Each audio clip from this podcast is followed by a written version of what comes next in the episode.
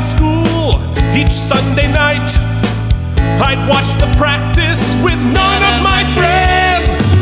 I'd turn the dial to ABC to see the creep of the week that Bobby Donald defends. But I'm out of practice. With your host, Keith Barney.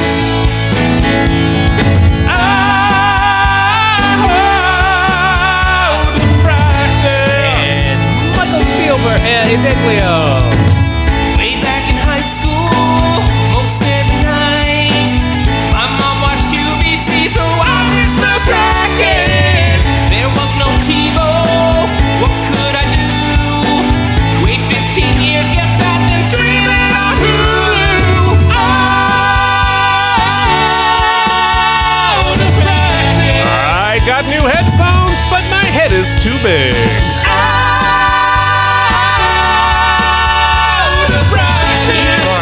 It's been too big since the beginning. I had this whole joke in my head. I tried to consolidate it to a smaller joke, and it didn't really work out for me. And with that, welcome to the Out of Practice podcast. Working our way episode by episode through David E. Kelly's award-winning series, The Practice. This week, we are up to Season 3, Episode 16, End Games, which, of course, is not the end of the season, nor the end of this season. But, Keith, for once... Did I just say the same thing over again? You did. It is not the end of the season, and also not the end of this season, but it might be the end of my brain. I, for once, was the better podcast. Oh? Because I thought to myself, End Game... End games. End game? End games. Plural, I believe, yes. Okay. As we know, in today's current pop culture climate, is a very final episode title structure. End game for us is a multi-billion-dollar Marvel movie. That's right. So I thought to myself, when exactly is Sweeps Week? I co-chair on a podcast about television. I should know when Sweeps Weeks is, right? Well, back when Sweeps Weeks was like a thing. Right. Now, you're lucky if you get more than 3 episodes of a television show. Well, and also it's so diffuse. I mean, but back in the 90s, Sweeps was a big deal. So I ask you, back in the 90s, before I tell you the information, when was Sweeps Week? And I guess we should talk about what Sweeps Week really is. Why don't you take that one? All right. Well, Sweeps Weeks was the week that they would... calculate the ratings in some sort of more... I mean, they did the ratings every week normally, but I guess Sweeps was a bigger picture ratings where they would, you know, all the networks against each other and the shows against them. So all of the networks, at that point there was only 4, would put crazy, huge, exciting episodes happening during Sweeps to try to get their ratings higher. Yeah, that's the long and short of it. It turns out what I didn't know, and I guess it makes sense because you think about it, there were actually, back in the 90s, 4 Sweeps Weeks. Yeah, because it's more like November and then March and then something. Ooh, not bad. November was one. They always ran between 3 and 4 weeks. Now, not every episode of the show would be like super targeted at that time. The showrunners would decide which of those weeks during that period they wanted to really go balls out. Right. But they ran basically 3 to 4 weeks in November, July, May, and February. Oh. So we have been in, and this week will close Sweeps Week. So this is the final week of Sweeps Weeks for February 1999, and thus, End Games. And might explain why we've had fisticuffs in the office on multiple occasions. Yeah, so last week when we were sort of out of nowhere, there was a giant office melee that was flipped and turned into a comedic beat. Now is a little bit more, I don't want to say it's sensical, but it's a little less nonsensical. Well, it's sensical in the real world, just not in the world of the practice, which it fully devolved into a bench-clearing hockey brawl, which is one of my favorite things in the world. Now, I'm going to throw a quick teaser out. Okay. Sensical reminds me a little bit of Seussical, the musical, which this happened. One of my favorite stories took place in, let's see, it would have been maybe March of 2001. So we should still be rolling this podcast when we get to that period of time, right? The Practice was still airing. Oh, yeah, definitely. Oh, baby. Do I have a story for you then? It involves me. About Seussical? It involves me, Seussical the musical, and pop star Aaron Carter. Ah! I'm excited to hear this. Yeah, but that's years from now. That's literally years from now. All right. Well, I mean, look, there's all sorts of exciting things coming up. Yeah, 2001 is... This is 99. It'll be season... 6? No, 5. Yeah, well, stay tuned for our really funny 9/11 retrospective. Oh, yeah. But the total inconsistency of our podcast really is a trademark feature. Look, we've got 9/11 coming up, but don't worry, we'll make it cheerier with your dad's illness. Or maybe we should counterpoint with some in-depth listener discussion of religious studies today. Oh, we are going to. I'm excited. We have a jam-packed episode, which it doesn't sound like it based on, you know, what we're talking about. But we actually have a whole ton of filings and subpoenas. Filings and subpoenas. Filings and subpoenas. Filings and subpoenas. Well, first off, we have something very important, unprecedented, I'd say. We have our first founding supporter. Oh my God, I can't even believe I didn't mention it earlier. We have our first person supporting us on Anchor.fm, and that is our good friend Leanne Writes, friend of the pod, member of the jury, and now one of our founding supporters. We need to come up with a title and a jingle for our supporters. We do. And is there a cool, like she called us her internet dads. Is there a cool thing we can call her without sounding like lecherous predators? No. Okay, so I'll leave it there. Grandpa? Yeah. No. Don't even try. Don't try to... Oh, I bought security cameras for my apartment. And immediately decided that I want no part of security cameras in my apartment. Yeah, I don't even know what you were thinking for a guy with as much to hide. It is really. Oh man, I can't afford another microphone. Don't make me spit coffee all over it. Oh, that was great. You literally spit took. Oh boy, that is amazing. All right. Well, in sincerity, we should thank you, Leanne Writes, our first founding sponsor. Founding sponsor. Yeah, we will come up with a title. We will come up with a jingle, and we will do that. Leanne Writes also writes on Instagram. Did you see Jimmy the Grunt in the trailer for the Big Lebowski spinoff? I have not. Should we watch it? I think. Well, we no. The buffer really, really could bring the episode down. I don't trust your technology to do that.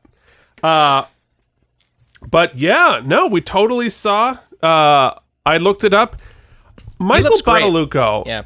It is offensive how good Michael Bonaluco looks.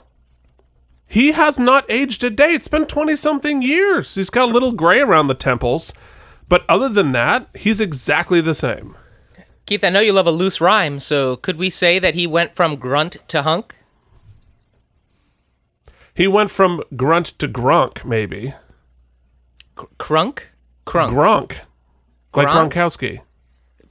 Brain damaged? Oh, no. Touche. Hashtag... Hashtag, I'm going to smash your Lego statue. My Lego statue? Did you see that on the New Year's Eve broadcast? Yeah. What's-his-nuts smashed his... When you have to explain the joke, it's too far gone. Oh, Now is the time where it's too far gone. We're going to start. This is what we're going to declare too far gone. You're right. Oh, my God. All right. Also, we heard from a new friend, I think, SassyCop5 on Instagram, wrote about last episode and the fisticuffs at the end we mentioned earlier. Said, I love this episode. My favorite part is the fight between Lindsay and Eleanor. The restaurant guy saying they had a big morale problem was awesome. Agreed. Yeah, that was hilarious. Thanks, SassyCop5. Now, things when we started this podcast, I thought I would never hear you say. First on that list, thanks, SassyCop5. Well, I mean, that's not that abnormal. All right, so we also teased this last week. Now, if you stop. I'm going to do an insert. I'm going to do an insert, but then not go back and edit the insert where it should go. I'm just going to do it out of time. If you would like to donate to the Out of Practice podcast and join Leanne Writes as a founding sponsor, there's two ways you can do that. In the show notes of every episode, you'll see two links at the bottom.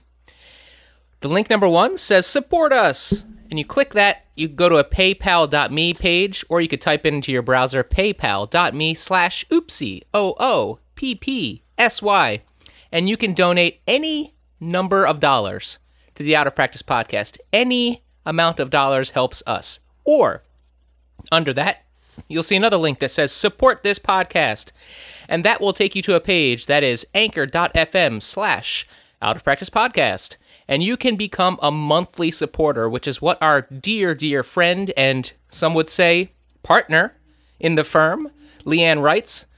That's what it is, Keith. She gets on the door. If you are a founding supporter, a monthly supporter, you get your name on the door. She bought into the firm. Yeah, she's a partner. All right. Does that mean now she takes on our liabilities? No, but we will misspell her name when we put her into our salary schedule. Yeah, and she finds out that she's making a lot less money than us. Yeah, well, hey, look, we don't all live on Easy Stream. That was another hit on our Instagram this week, Keith. Well done. Yes, it was. All right. Well, you don't like continuity of episodes, but you do like money. So, by all means, support us. Now, going back to what I was saying, 2 episodes ago in our This Day in the Basement stories, we both talked about various interactions we'd had being rejected by people of faith. Mm-hmm.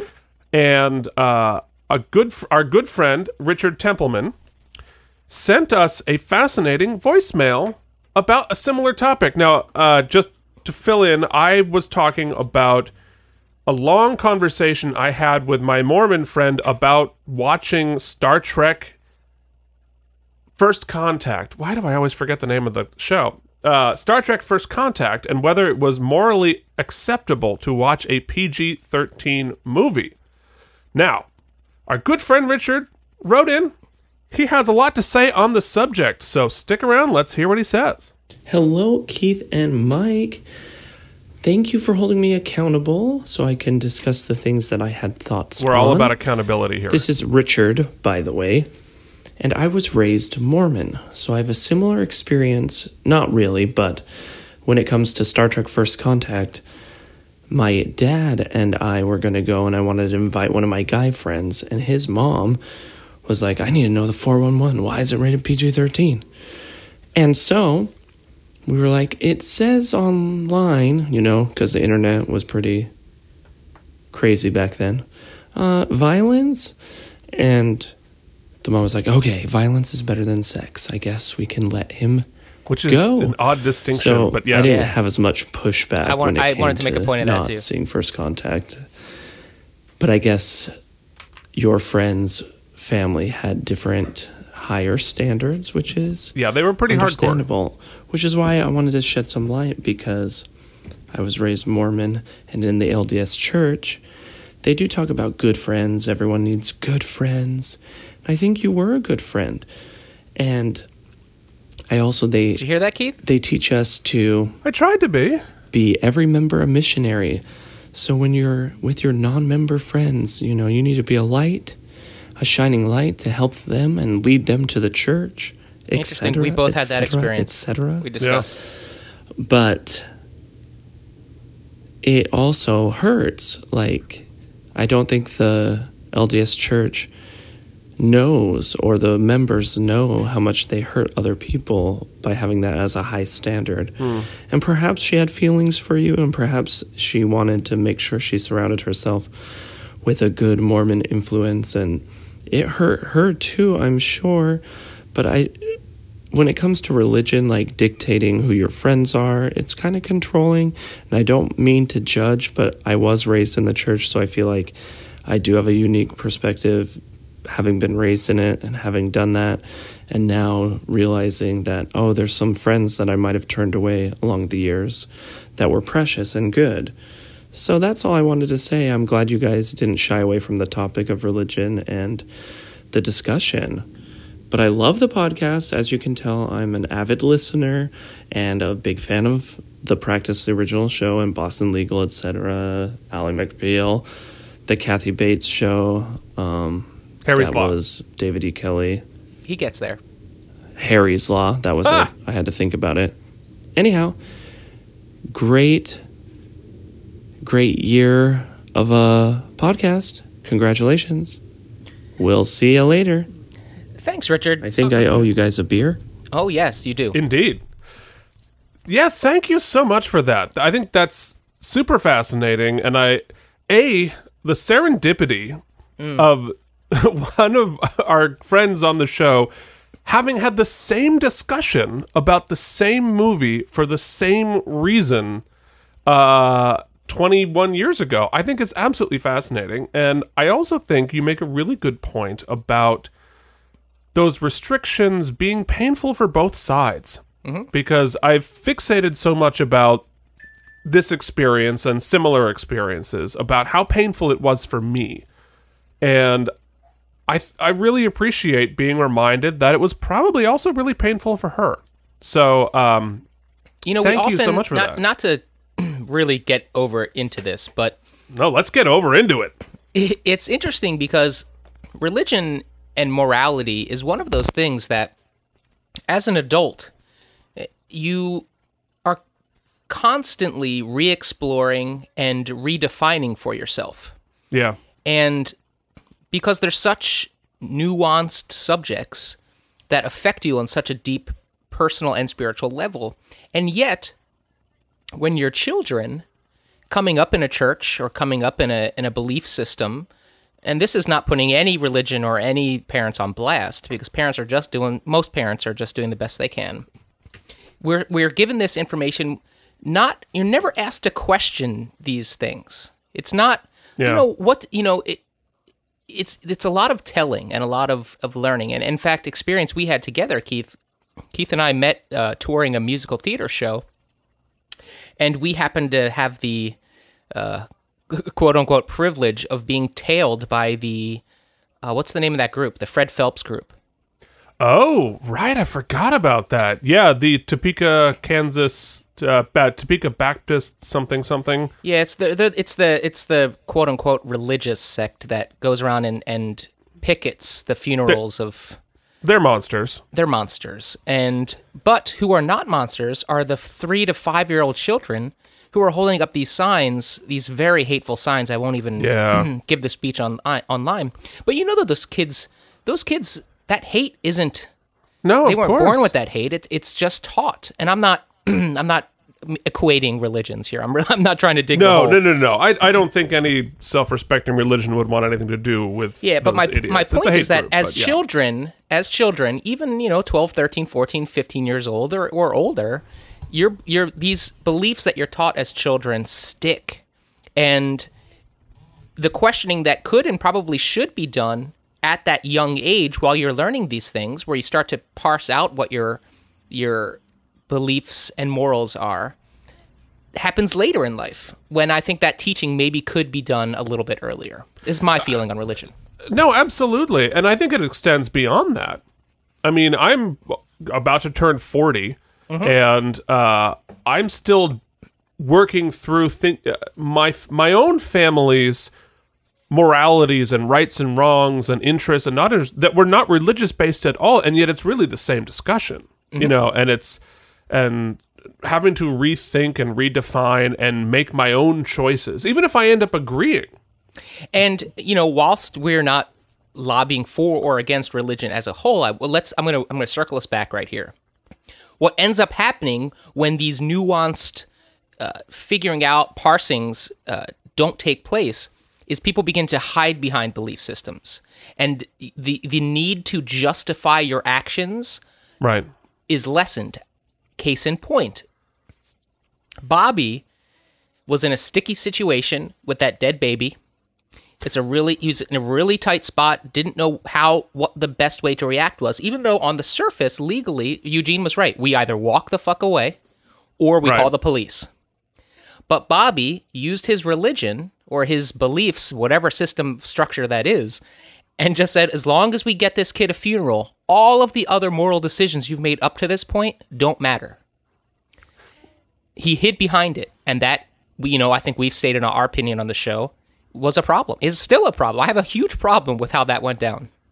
Yeah, well, I mean, I think what we all learn is that there are just shades of gray in everything, and just life is just more difficult and more complicated than it's taught to us. Because, when we're taught as children, we are not taught that things are complicated. We are not taught that things are both good and bad at the same time, that there is, you know, and I know that relativism is a sort of a hot topic, but it really is complex. All right. Well, thank you again, Richard. Please hop in anytime you want. It is now Keith, time. Someone else wanted to write us a voice, leave us a voicemail. How would they do that? Well, they could email it.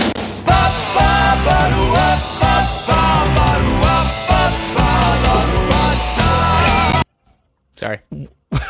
What the hell was that? Oh, you can't place that right. It was very loud. I'm going to take it down. That was terribly, terribly loud. I was going to underscore your thing with Billy Joel's Shades of Grey. It needs to be down like 3% of that. There we go. Okay, if you would like... Jesus, we're terrible today. It's very bad today. Just today, though. All the other times, it's been great. You could email us at outofpracticepodcast@gmail.com. You can find us on social medias at Out of Practice Podcast on Facebook and Instagram. You can leave a comment on our blog, outofpracticepodcast.blogspot.com. And you can also, I think, send us a message to Anchor.fm. Yeah, there's something you can do in the app. Neither of us really knows how to work that. No, because we're old, as we've mentioned earlier. All right, we have one more thing to do before we get to this day in the basement, and that is... Mr. Foreman, the jury has reached its verdict. Madam Foreperson, has the jury reached a verdict? Welcome to the jury! What say you? We have a new jury member! Our new jury member is Hello and No, who says, excellent, I love this show, always keeps me interested, and always look forward to new episodes. Signed, Tabby, from Your New Best Friends podcast.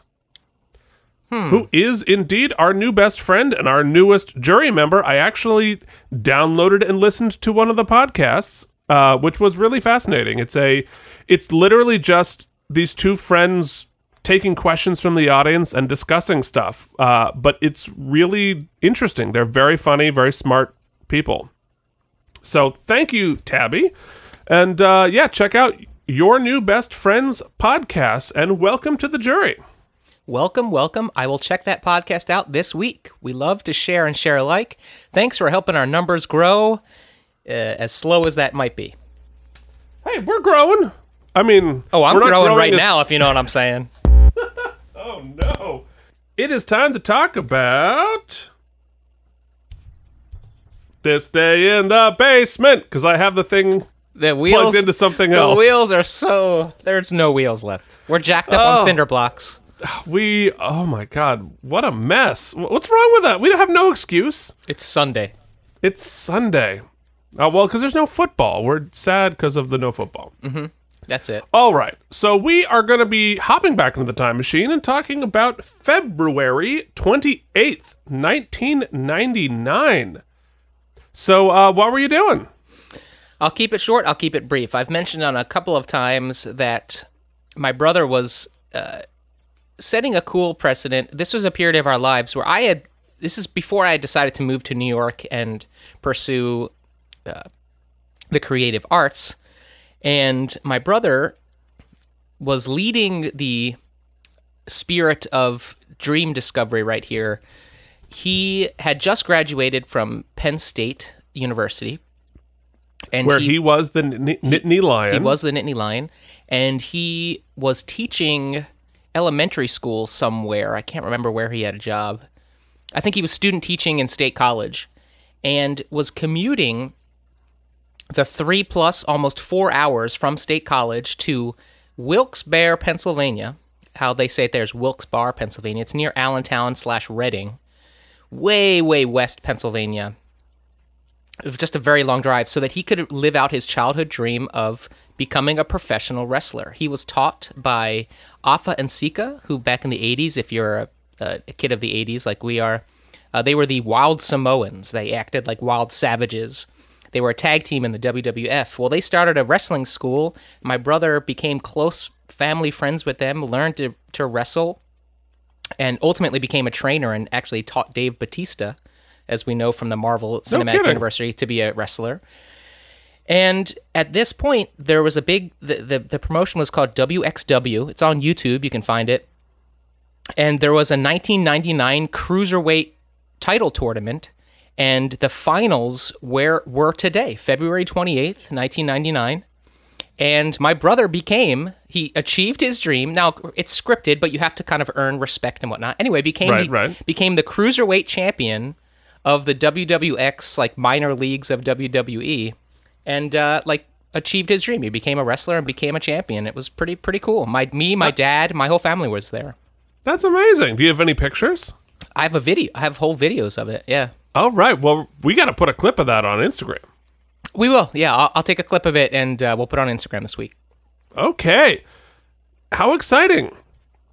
All right. Well, boy, we are really clocking along. So my This Day in the Basement, because last episode we were talking about the Super Bowl. And the Super Bowl, which had just recently happened here in 1999, as well as today. And I was writing a song about the Super Bowl, which is not from Elway, of course, which you all know about by now. This was 19-year-old me expressing my thoughts about the day of the Super Bowl. Oh, God. Please enjoy. Maybe not. Maybe you won't be enjoying it. Why are we not enjoying it? Oh, wait. I've got it muted. Hold on. Shit show.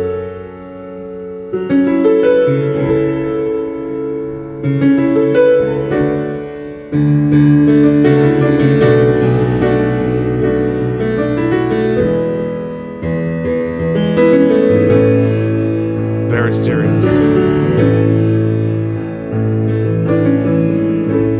I am lost on this solemn Sunday without a purpose or a sign to guide me.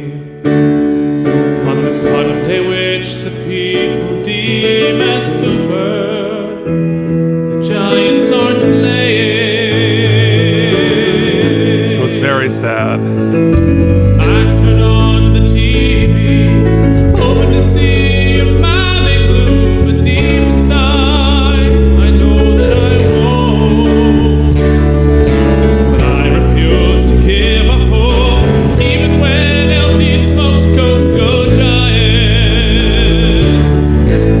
Anyway, so that is what I was up to at that point. It's quite the intro, Keith. I'm an intro guy. I got time. I'm like 19. I got all the time in the world. Let me just throw an intro in there. He's got time and feelings. That's your autobiography. Time and Feelings, the Keith Varney story. Oh, God. Now I just have feelings. Sometimes. I have feelings and I have regrets about the time I don't have. Those are my feelings. Yeah, I hear you. All right, so what's the basic scoop? What do we do on this podcast other than talk about ourselves for 45 minutes? What is the purpose of a podcast if not to talk about yourself? It is an exercise in long-form narcissism. Yeah. Why else have a podcast?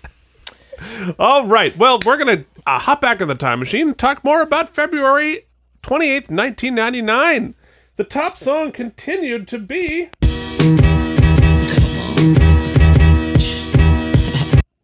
The first... Baby, tell me what's up. That's the wrong song, but it was still Monica. It was Angel of Mine by Monica, but I was really happy to get back and do some more First Night. You threw me off. We were going to go at noon. That half hour really, really threw everything into a wrench. Yes, I had an hour. Into a wrench? I had at least a half hour of preparation to do. And when you... had to push back by a half hour, I had done none of that preparation. And then when you pushed back, I'm like, I've got all the time in the world. And then I just never did it at all. So I was destined to fail in every possible way today. So this is your formal apology. If any of the jury members would like to strike some stars, I understand. All right. The local paper, the Burlington Free Press, the title was A Small Town Survives. Which small town and from what? No idea, because I didn't pay for the paper and I couldn't see the sub headline. So congratulations, small town, for surviving from something. That's very on brand for us.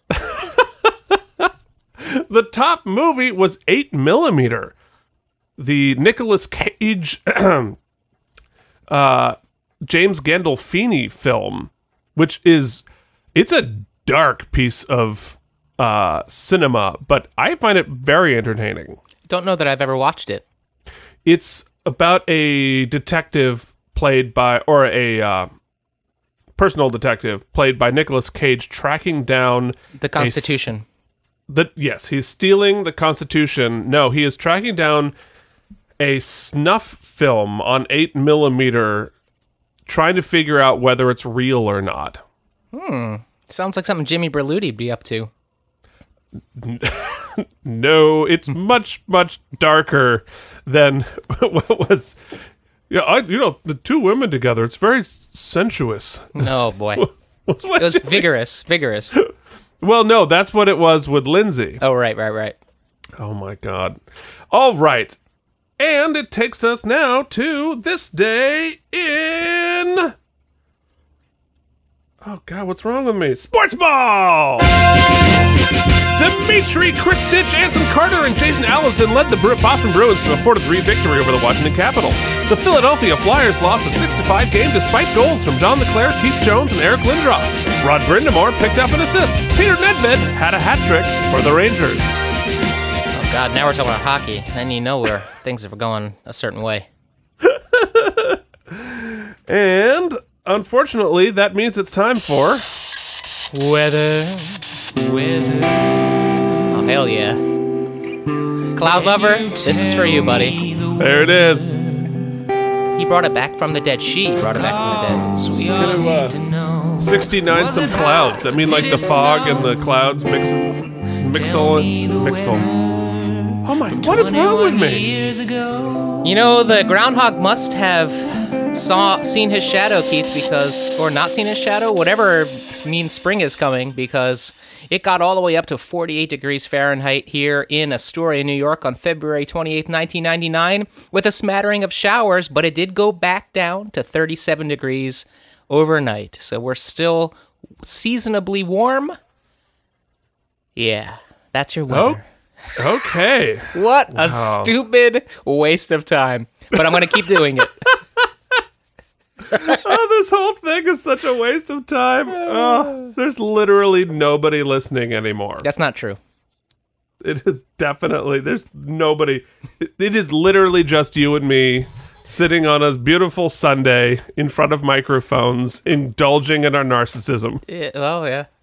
Okay. All right. Well, but now let's deal with somebody else's narcissism. We're going to talk about this episode, which was written by David E. Kelly and directed with first-time director Keith Samples, who directed Oz, Felicity, Mr. D, Party of Five, and Reba.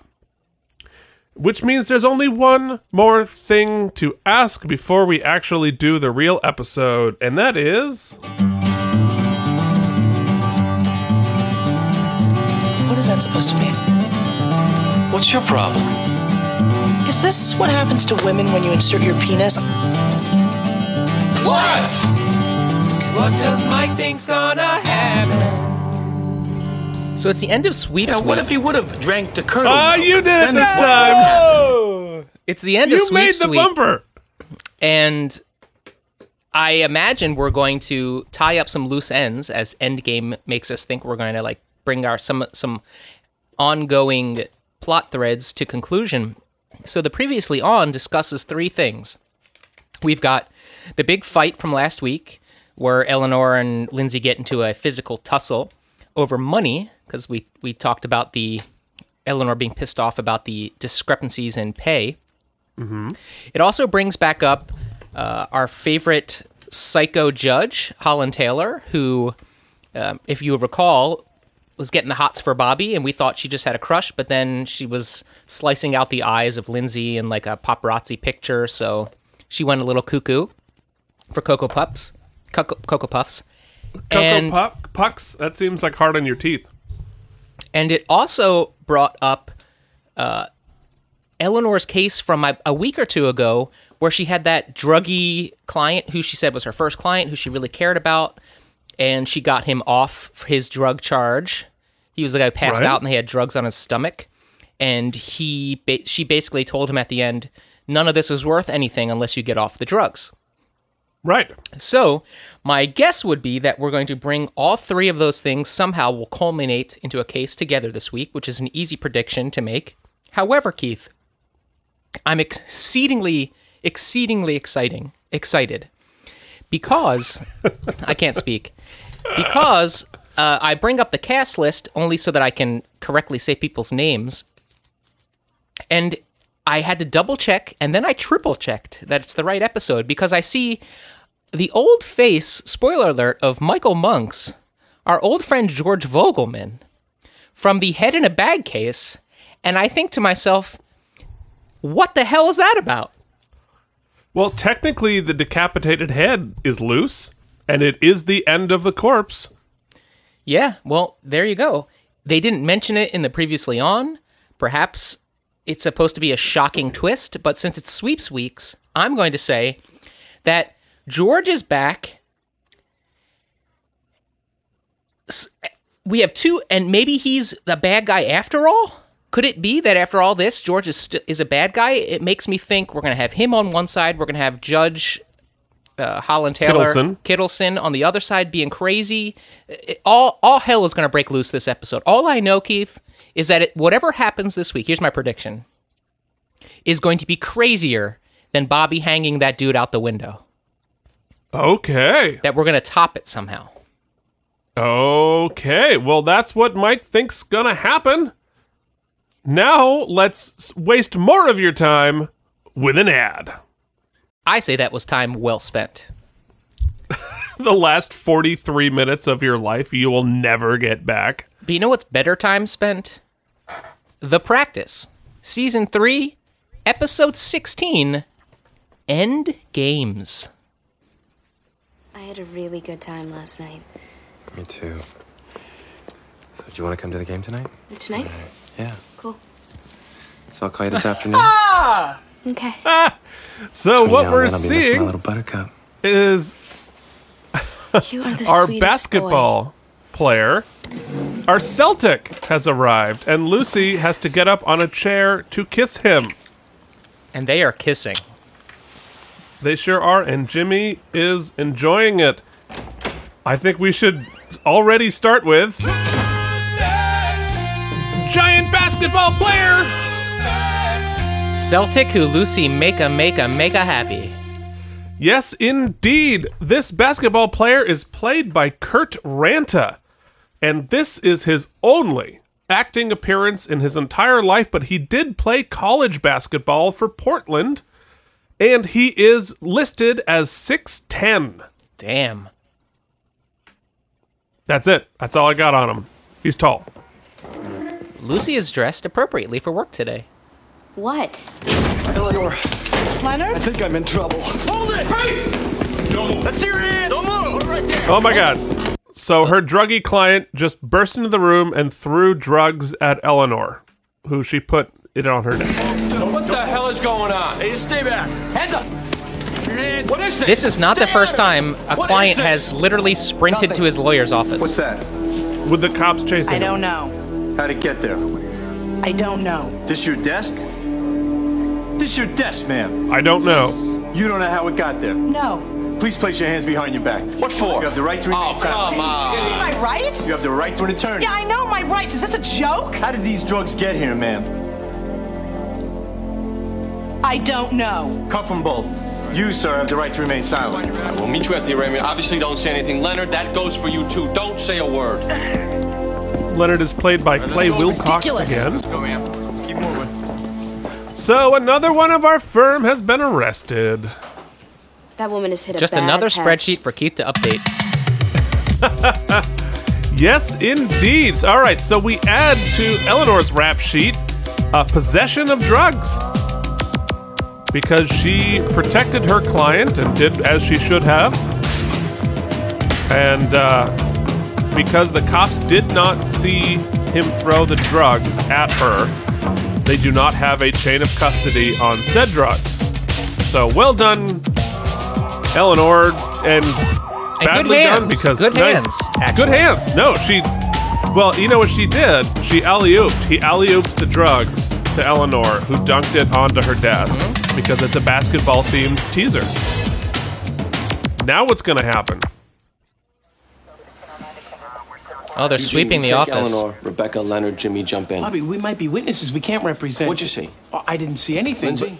Beck? Anybody see Leonard drop the stuff in Eleanor's desk? Nobody? I think we were all looking at the door. Leonard came running in first, and the police were right behind him. Hey, get your nose out of there. Ma'am? Ma'am? You can't search that desk. We've made an arrest. You can only search the suspect's desk. That's it. Anything subject to the suspect's control. Immediately. Hey. John. Oh, shit. Where'd that come from? Bottom drawer under some files. Is that a knife? Looks like there's some dry blood on it. Let me see that. Counsel. They just pulled a bloody knife out of Eleanor's desk. Oh, and Holland Taylor's there. God, and Holland Taylor just walked in. Holy shit. Lucy. Bobby? Your Honor. What's going on? One of our lawyers just got arrested. Lucy! Could we talk? In private? Can't say it hasn't been action-packed. My office, Lucy. Okay, Eugene, back, get going. Take Lindsay. I'd rather take that case. Never mind. What? Never mind. Lindsay, go with Eugene. Get Helen. Maybe she could help with Eleanor. This morning has gotten very complicated very quickly. Well, yeah, I know. We thought we were having a shitty episode. You're not going to believe it when I tell you. Actually, you might, considering.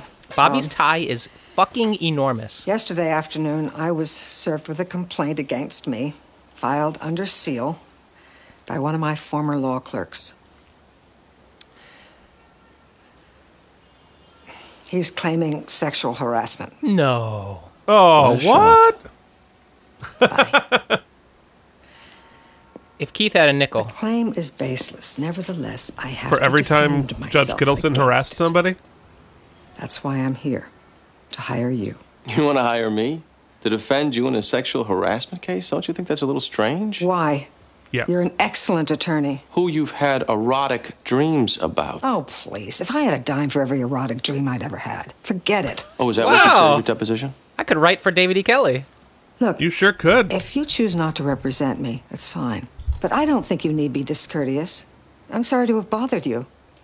Why would you want to hire me? Sexual harassment isn't my specialty, though it would be a good way to disqualify. It sure is in my dreams, Bobby. Should I ever be called to testify? And why would you be called as a witness? Nobody knows what happened between us, unless you told someone. I certainly didn't. Whoa, that sounds threatening. Sure does. Nothing happened between you and me. So then this hostility just comes out whenever anybody tries to engage your services. Well, let's just say I have a hard time believing you're totally... So, because we have the subtext and the back information of what happened that Bobby's unaware of, you can see we're about 6:49 into the episode. Some really excellent acting by Holland Taylor. As they're having this sort of verbal tete-a-tete, she's taking extra special... what's the word I'm looking for? Care? Yeah, but we can see the subtext in her performance that she's really enjoying it on a sort of, let's say, sexual / erotic level. You know what I mean? Well, clearly she loves the power dynamics. Yeah. It's a really good scene. Really good scene. Just very, very well written. I'm so glad we could talk over it. Innocent. Let's just say I have a hard time believing you only represent the totally innocent. Let's assume, for the sake of argument, that I do. I am innocent. I had an affair with the boy. The truth is, I think he still has a thing for me. After he finished as my law clerk, he asked me to write him a letter of recommendation. I did. Wasn't glowing enough in his eyes. He's retaliating. Wait, isn't that by definition not innocent? Having an affair with a subordinate? Yeah. And then writing him a recommendation? Yeah. That's, I think you're already off on a wrong foot there, Judge. Okay. Which brings me back to why me? Look, if this goes public... I wrote Monica the best letter of recommendation ever. Merits aside. I want somebody vicious enough to make this go away. Who's not afraid to get ugly if he has to. I asked around. Word is, you're it. She knows we're early in the episode, so she's keeping a lid on the crazy, but we all know it's underneath. She's up first, which makes it even better. Second. We have to get him independent counsel. So fun. All rise. I left word. I'm feeling good about my prediction of all the wheels falling off here. Just what we need. Be seated.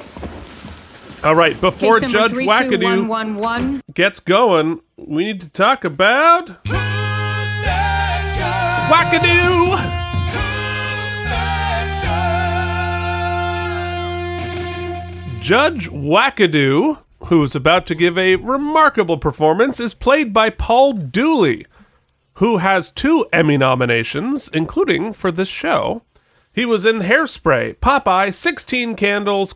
He voices Sarge in the Cars series. He's also on Curb Your Enthusiasm, Death Wish, the original Death Wish. And he plays Inauberin Tain on Star Trek Deep Space Nine. What a great role. Unnecessary Star Trek reference. The line must be drawn here. Paul Dooley. Duly noted. Commonwealth versus Eleanor Frutt, possession of controlled substance. Eugene Young, for the defendant, waive reading, Your Honor. I move to dismiss this right now. On what grounds?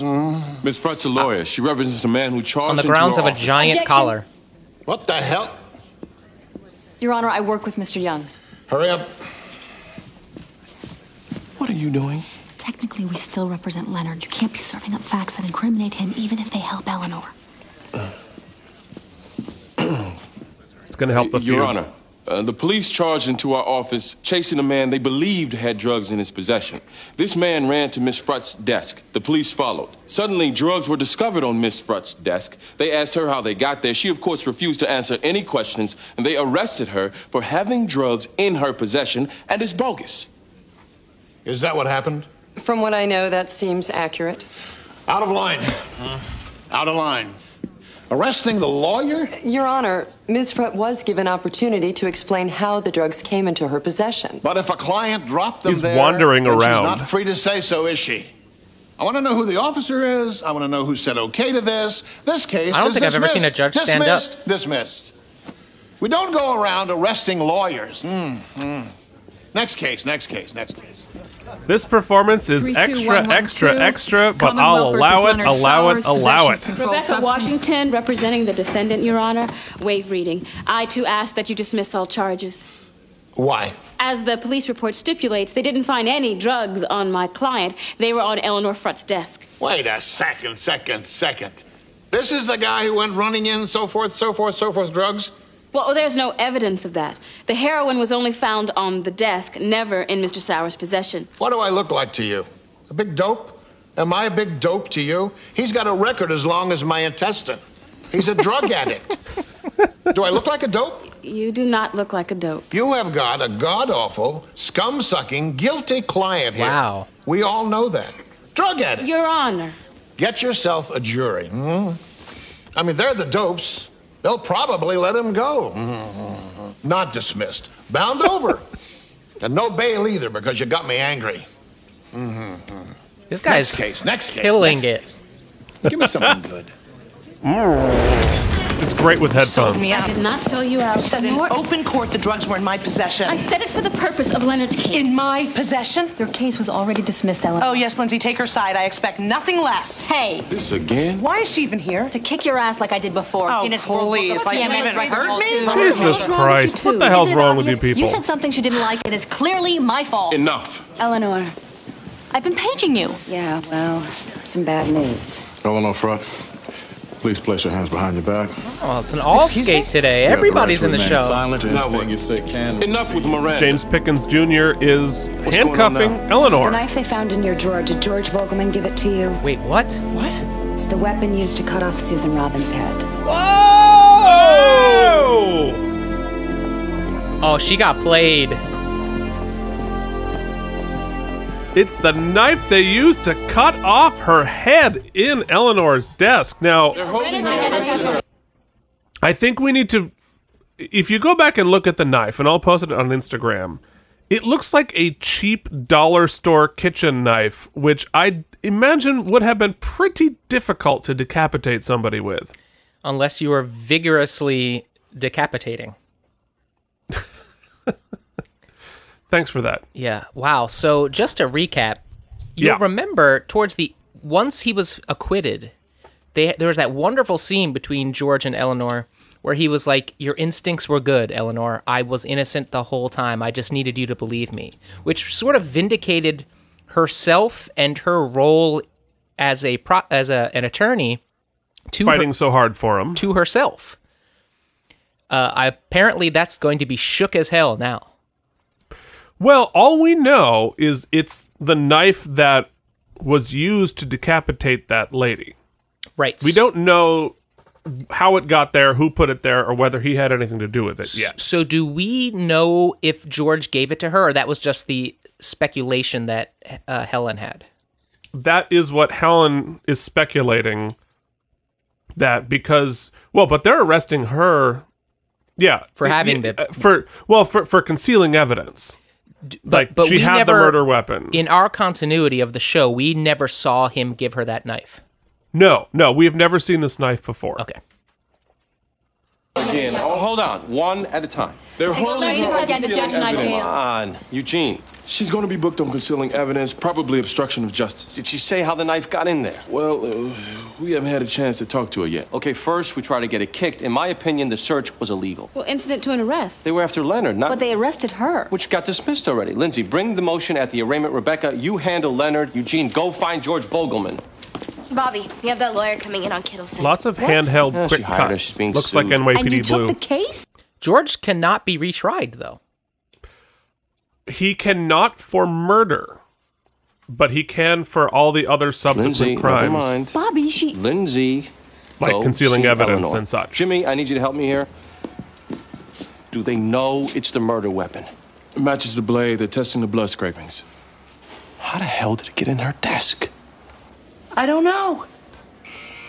She's in jail again. Under some old files. Do you even remember the last time you looked down there? No. So somebody's framing me. Yeah, they've had plenty of parties in that office. So those desks are rife. Plenty of opportunities. And we have seen George in the office socially at the Christmas party. Yeah, who was he hitting on? He was hitting on Helen. Well, there you go. Or George. Oh, and, did George Vogelman ever have access? Was he ever in the office alone? It isn't him, the one from Lindsay. The Cosby Show. Can you really know that now? My intern brought me more coffee. Okay. Thank you. The room is at 2, Division 1. I can't imagine they'll set bail, but...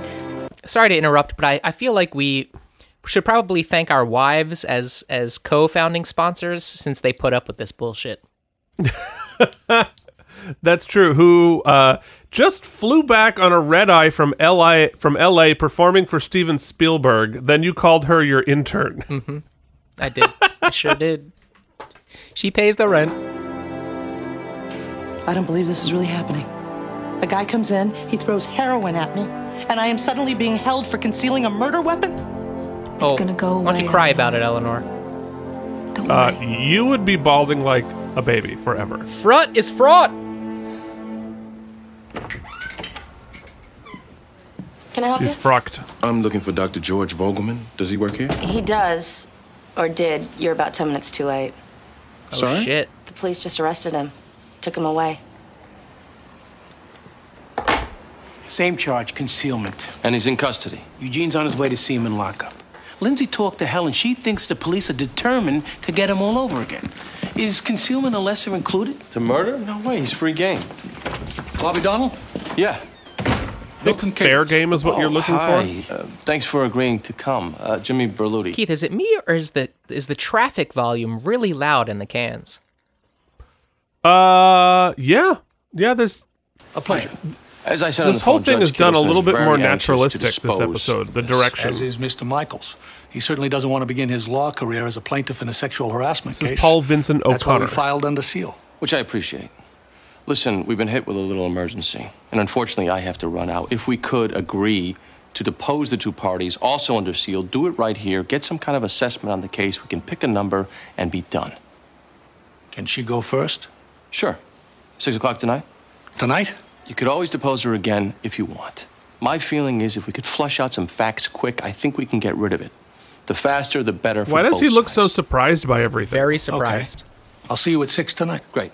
Jimmy, sorry to run out.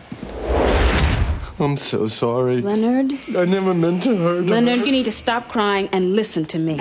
I love Eleanor. I know you do. And for you to help her, you see... We may have to be making statements that go against your interests, which means you might need to get a new lawyer for the time being. I want Eleanor. Well, Eleanor is unavailable right now. I love Eleanor. She is in jail, Leonard. She's always stuck by me. They can't... Okay, what I am trying to tell you is we won't be sticking by you. I love Eleanor. Son of a bitch. I have no idea. Want me to say it again? What's up, Michael Monks? George, think who could have stuck that knife in that drawer. And the residual checks keep coming. Yeah, otherwise, he's doing great. Speech. You better think, George. You could afford a better prosthetic nose if you ask me. Otherwise, can we all agree he does not have a prosthetic nose? No, I won't agree. On the line now, not just you. I know that. Why would I ever put a knife in her drawer? Or if I did give it to her, why would she even take it? Somebody's doing something here. And you can't think of who it could possibly be? No. Those are all entirely fair questions. I'll tell you this. If I ever get wind... So what? Like, why, in God's name, if he did do it, would he put the knife in her drawer? 2 days ago. And what happens? In come the police to take me away again. Go ahead, Eugene. Beat the hell out of me. I need the money. Let's play that out a hot second. Yeah. Let's say you're the murderer. Let's stick with the assumptions George is not the murderer. Okay. And you are the murderer. Okay. You attempted to frame him. I mean, pretty well. It's a pretty good attempt. You got a severed head into his medical bag, into his car. Right. And he was acquitted still. Right. So you as the framer have to assume that the police are still after the murderer. I do assume that. The case is now open. And so you now want to frame again. So do you keep your frame on the same guy who just got acquitted, Double Jeopardy style, or do you try to frame somebody else?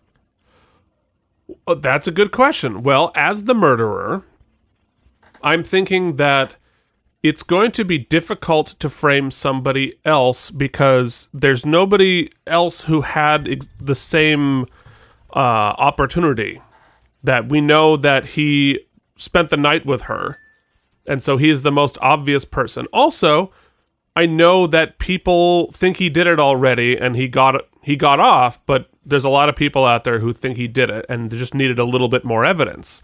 And so it was a case that was sort of on the razor's edge. Now, if I have the murder weapon, and I can finish the frame, he's the logical person to do that with. However, I would be kicking myself for not using the murder weapon as part of the frame. If I was really if I'm going to go through all the trouble to decapitate a lady and frame this guy and put a head in a bag, wouldn't I follow through, put the head in the bag, and then put the murder weapon under his bed or something? The error I see is that I think you're safe once you go through that big framing situation. And in doing the frame, you obviously open yourself up for getting caught, right?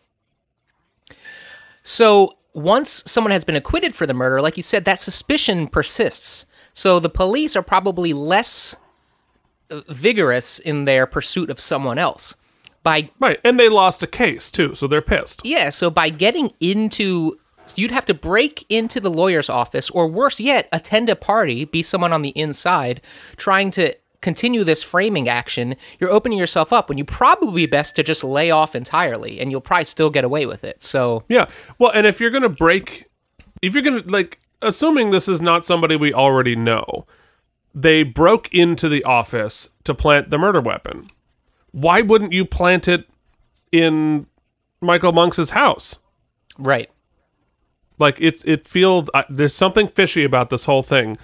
And I have more questions about why they were so damn certain it was the murder weapon for this murder, because all they say is the knife matches, and we're testing the blood. So we don't even know that the blood is hers. We don't have... there's no mention of fingerprints on the murder weapon itself. Mm-hmm. I don't know. So there's a lot of assumptions happening here.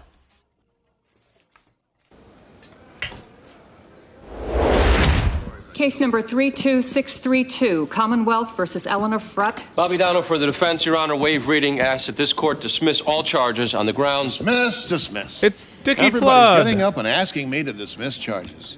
What do I look like, Well, under the circumstances... I've already dismissed charges against this woman once today. That's all she gets. I don't just kick things here, especially in murder cases. Not dismissed. No. Not dismissed? What do you mean, murder case? Yes, it's murder. Your client is charged with first-degree murder. If you didn't know that, why the hell did you waive reading? Wait. What's going on here? Dickie Flood. Dickie. What is going on? Talk to me, counselor. Never mind. Donald Logue. Now I'm mad. Let me just say, David thus far, he was like, how many ingredients can we throw into this gumbo? Get me every loose thread we've got. It's all going in. We... now appear to add to Eleanor's rap sheet for this one episode alone. She went from possession of drugs to concealing evidence to first-degree murder, and we're 16 minutes in. What's next? Eleanor, you are charged with genocide. If we don't get a baby killing in this episode, I'm let down. All right. Next case. Give me something good. What the hell is this? Why don't we find a room to talk? Oh, Dickie's got some info. And a haircut. There's enough there. For a murder charge? Well, I'm not saying we're gonna make, but we gotta face a few facts here. She had a romantic relationship with this Vogelman. That was 2 years ago. Yeah, well, love's been known to smolder. Is this a joke? She's found with the murder weapon, and we all know Eleanor has a temper. We do know that. What do you want, Richard? Vogelman. She testifies that he gave her the knife. Well, maybe we can make things go easy on her. First of all, I have no knowledge that he gave her the knife. Second, you can't get Vogelman. double jeopardy. Oh, we can't get him on murder, but we can on concealment and perjury. Third, this is blatant blackmail. This is a settlement negotiation. You're charging a lawyer with murder to get her client? This is way over the line. We need Tony Danza for this type of lawyer abuse. Of murder just to get your client off, and you want to debate where the line is? We're defense attorneys. It's different. Discuss the offer with Eleanor. And then, get back to me.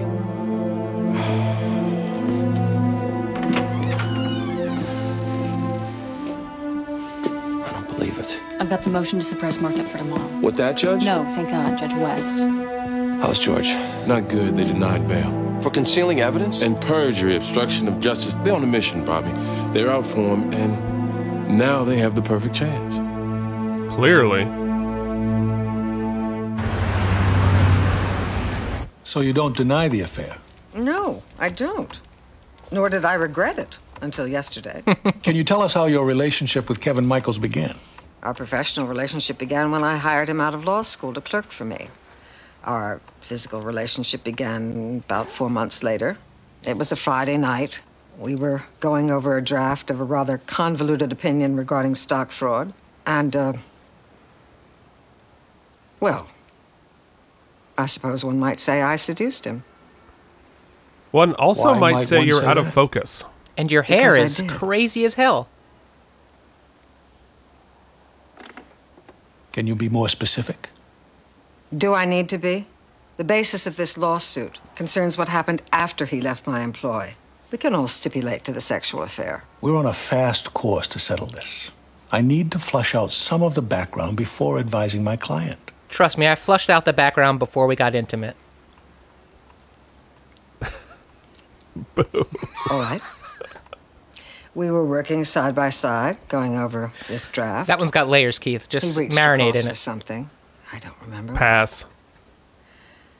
And he inadvertently brushed my breast. He began to apologize profusely, and perhaps to dissipate his embarrassment, I said, "Don't be sorry. I rather enjoyed it."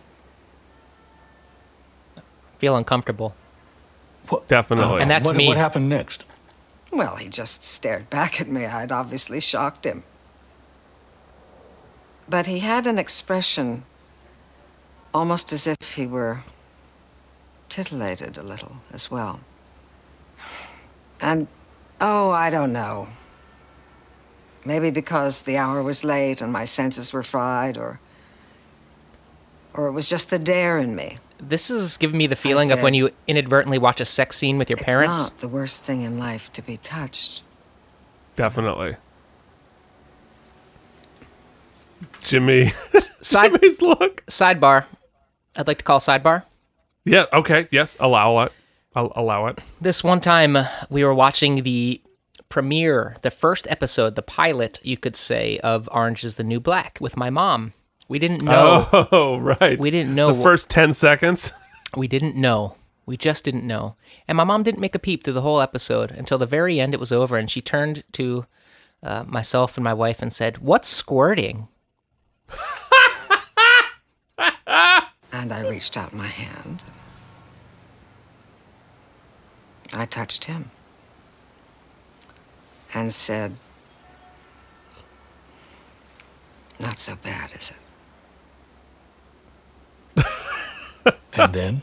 His face. And then, at the risk of sounding immodest, I gave him the best fellatio known to mankind.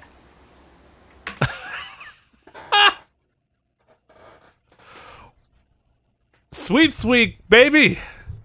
I'm just gonna need a minute. Keith, there's a certain bumper I want you to play for me right now. Oh yes, indeed. Mike is thirsty. He's thirsty. And I gotta say, it's the worst thirst of my life. I don't like it. It doesn't feel right.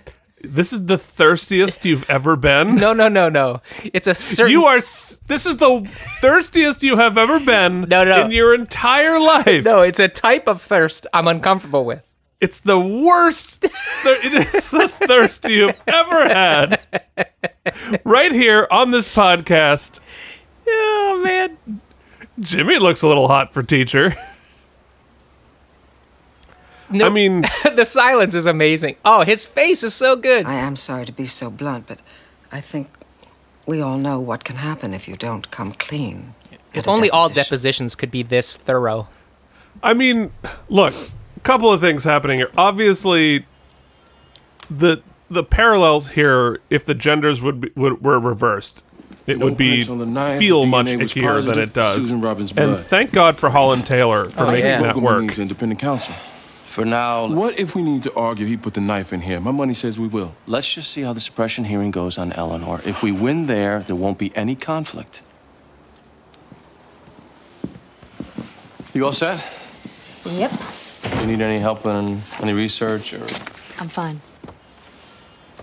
Lindsay, it's a good case to take. If a judge hires you, that's a nice feather. It's under seal, Bobby. There's no marquee value in this case. There was no reason to take it. Or was there? Oh, Lindsay, please, come on. You can't be jealous. Bobby, let me just concentrate on Eleanor's case right now, okay? Lindsay is salty. Your Honor. Am I early? No, we're set to go in about 20 minutes, and Bobby wanted to go over some stuff. Do you perhaps have something I could just nip... Oh, hello. Man, she rolled in and was like, give me food. Could I get by? Oh, terribly sorry. I'll be down as soon as I can. She's forward. Interesting shot of the back of the door there. Yeah. I don't mean to add pressure, but we don't win this. Eleanor faces a long haul. I know. Do you have any idea how that knife got there? It had to be George.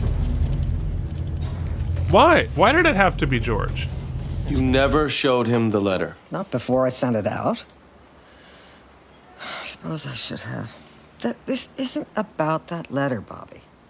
You read it. It may not have been laced with superlatives. Jimmy is checking her out hardcore right now.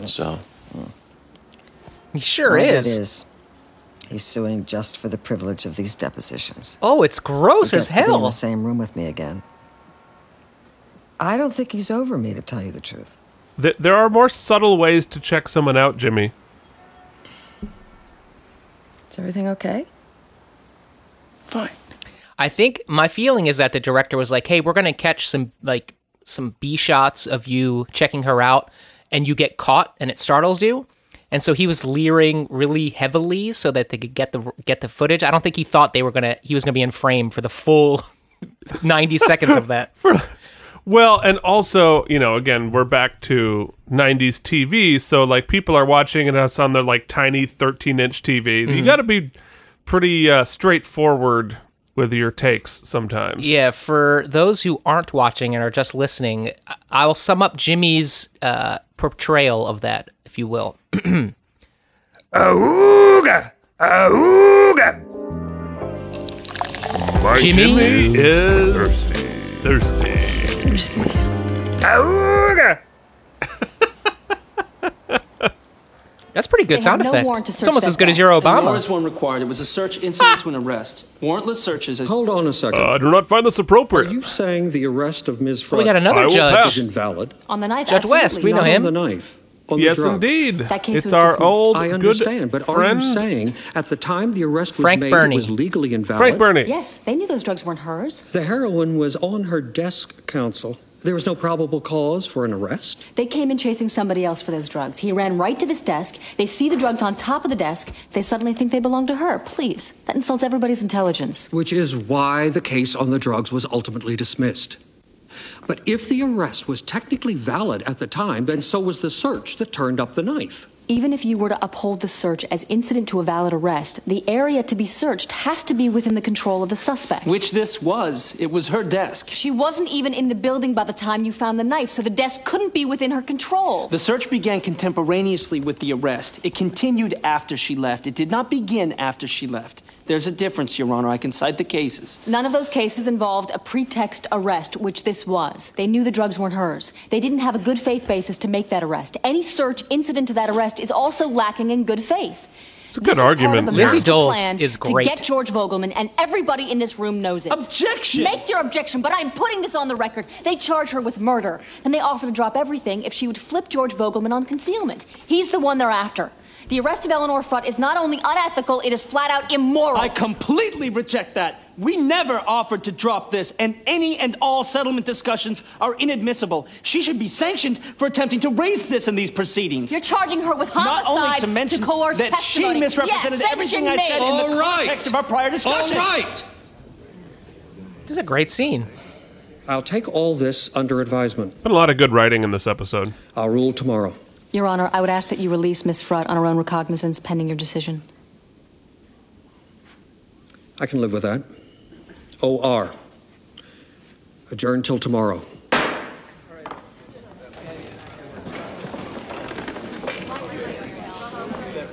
I'll say thus far, around the halfway mark here,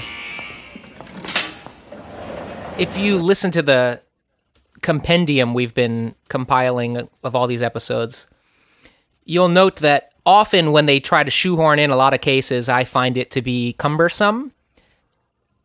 Feeling differently about this episode, it's being deftly handled.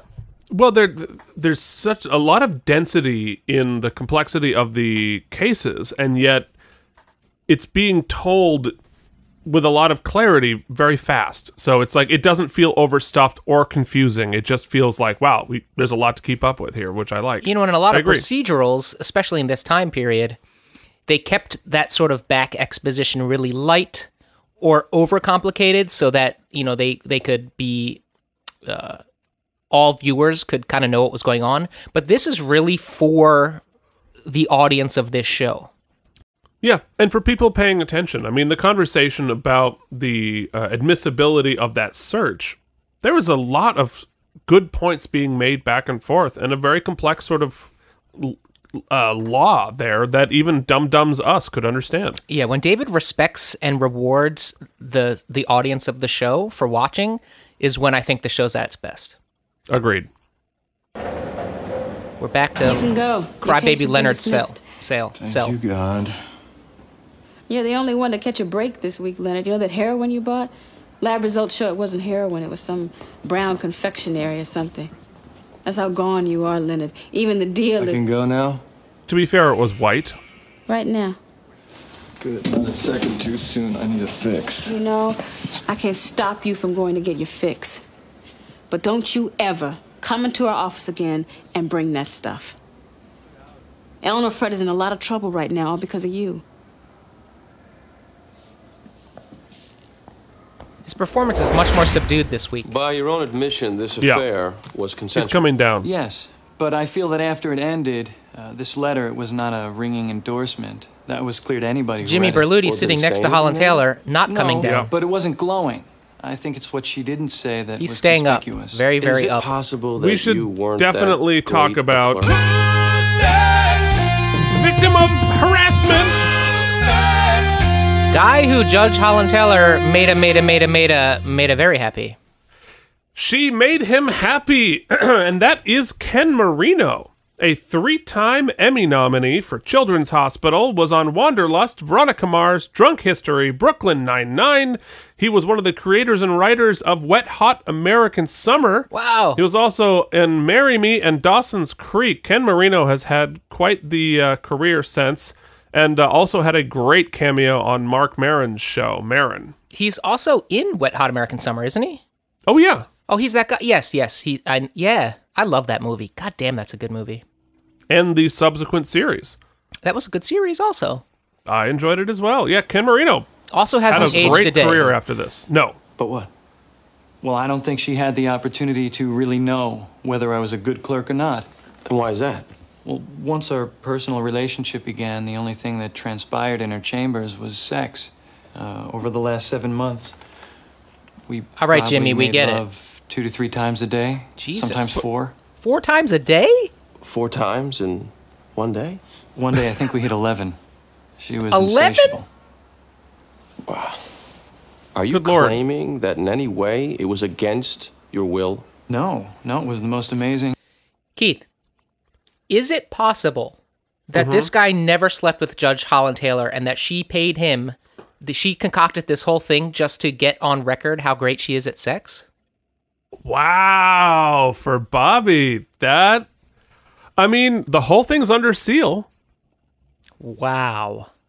That would be amazing. Oh, shit. But he does make a really good point there about one of the things that was done wrong to him by having this relationship is that she, as the judge, as his boss, as the person whose career are in his career is in her hands, among other things, is that she was not able to really evaluate him, and this steps in the way of his interest in the career, which is, again, another reason why these types of relationships are inappropriate. Yeah, it's almost like put yourself back 100 years, and you're a cobbler's apprentice, and you're going to work for free, basically, for the next 6 months to 2 years, learning how to make shoes from some guy. But all you did was have sex with the dude, so you never learned to make shoes, and now you're a shitty cobbler. That's right. And even in that situation, that cobbler's giving you pretty shitty reviews to everyone else when you start your own shop. No, totally. I mean, this why this is inappropriate, and why, where the gender's reversed, this wouldn't be played for laughs as much as it is. Did you appreciate my shoehorned analogy?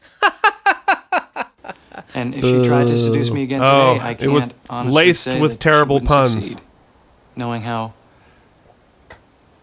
Look, my point is that... Though some would say that his stint as clerk for Judge...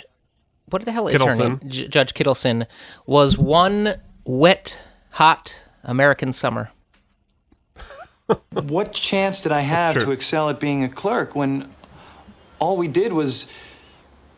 Mr. Michaels, why did you ask her to write a recommendation in the first place? It was probably a mistake. I just figured, I don't know... If a woman can't get enough of your penis, chances are she'll write a decent letter. And I'm out. Have a good week, everybody. Can we go off the record here a second? I think everybody should hear that again, because David really wrote the line of the episode. Of your penis, chances are she'll...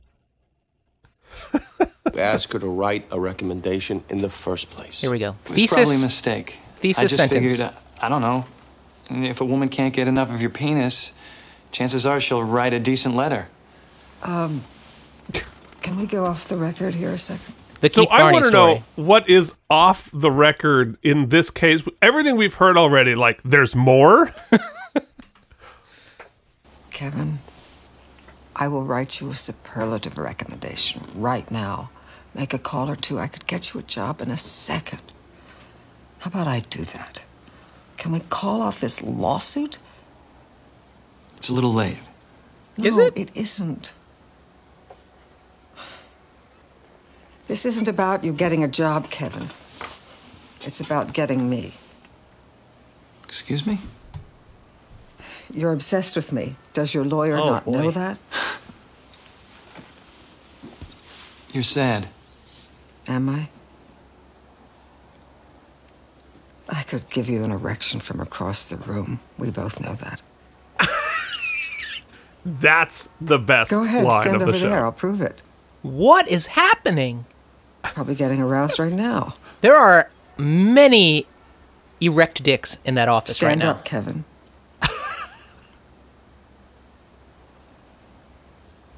Jimmy is so confused. Oh, this scene is worth watching just to track Jimmy's face. Oh my God, Jimmy's face! Michael Badalucco is giving you silent film acting for the gods right now. He is killing it right now. Oh my God! Hey, let's just go back on the record. Good line. The writing has been absolutely superfluous. Yeah. Not superfluous. Superlative. All rise. It's been superfluous. Completely opposite. This would have been so much better if it were silent and there was no dialogue. Be seated. That could be said for this podcast this week.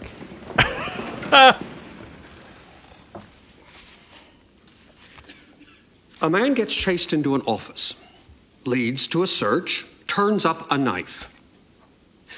Somebody somewhere has an idea as to what's going on here. But it isn't me. The search of the desk drawer was valid. As far as the murder charge, possession of a weapon alone doesn't constitute probable cause, at least not to me under these circumstances. That Absolutely. Count is dismissed. As far as the charges of concealing evidence and obstruction of justice, those counts stand. The defendant is bound over for trial, personal recognizance. We'll conference Tuesday, 10 o'clock. Adjourned. Yikes. Look at all those reporters. George Vogelman get away with murder? Do you know who killed Susan Robin? Come on, let us through. Where did the knife come from? Who are you protecting? I'll just answer a few questions.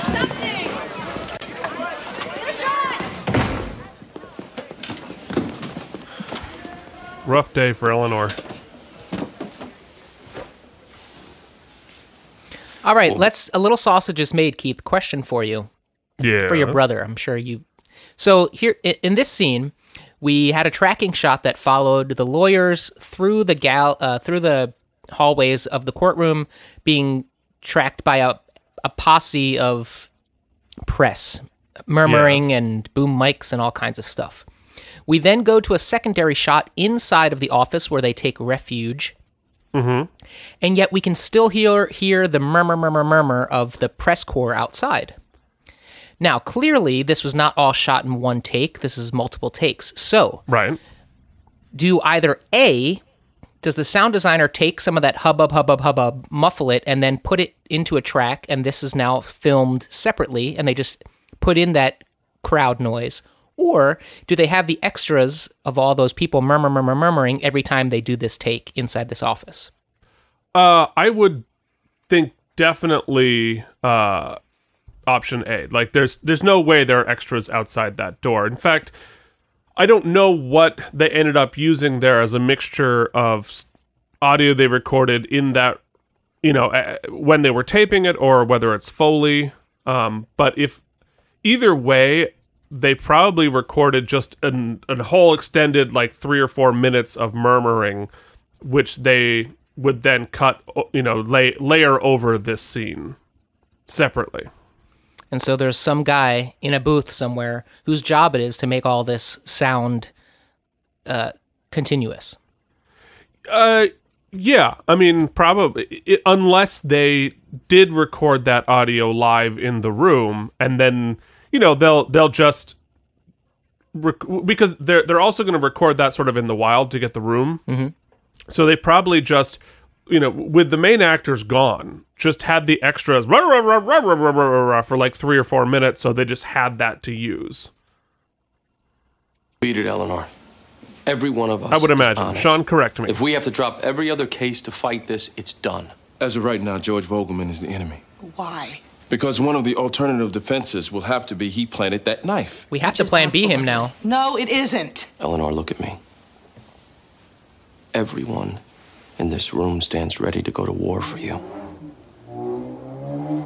But you have to let us. That was Foley in your real life, not on the show. Right.